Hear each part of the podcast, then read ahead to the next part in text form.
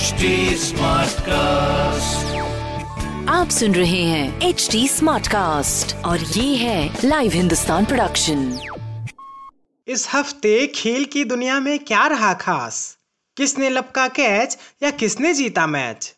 Cricket football hockey और tennis की खबरों के अलावा भी होगा बहुत कुछ।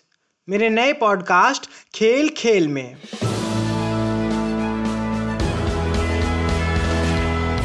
नमस्कार लाइव हिंदुस्तान से मैं हूँ रत्नाकर पांडे। पहली खबर क्रिकेट से।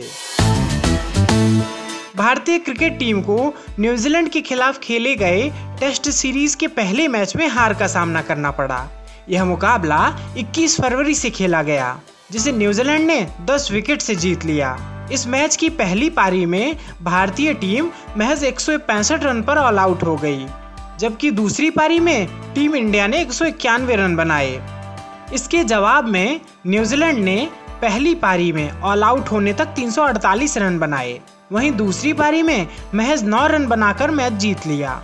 अब सीरीज़ का दूसरा और आखिरी मैच 29 फरवरी से खेला जाएगा। एशियन रेसलिंग चैंपियनशिप में भारत के जितेंद्र कुमार ने चौहत्तर किलोग्राम की फ्री स्टाइल वर्ग में सिल्वर मेडल जीता। वहीं राहुल आवरे ने इकसठ किलोग्राम और दीपक पुनिया ने छियासी किलोग्राम वर्ग में ब्रॉन्ज मेडल जीता। भारत ने इस टूर्नामेंट में अब तक पाँच गोल्ड, छह सिल्वर और नौ ब्रॉन्ज मेडल जीते हैं। अगली खबर टेनिस से। भारत की टेनिस स्टार सानिया मिर्ज़ा की चार साल के लंबे अंतराल के बाद फेड कप टीम में वापसी हुई। अखिल भारतीय टेनिस संघ ने तीन से सात मार्च तक दुबई में खेले जाने वाले टेनिस टूर्नामेंट फेड कप के लिए 22 फरवरी को टीम की घोषणा की। इसमें सानिया मिर्ज़ा का भी नाम शामिल था।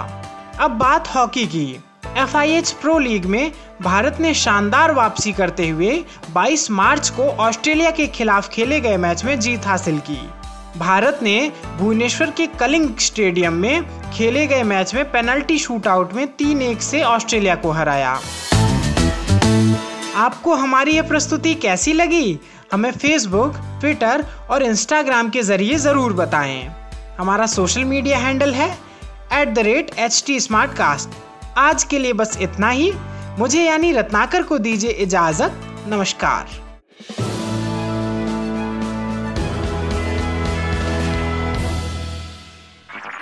आप सुन रहे हैं एच डी स्मार्ट कास्ट और ये था live Hindustan production H smart Smartcast.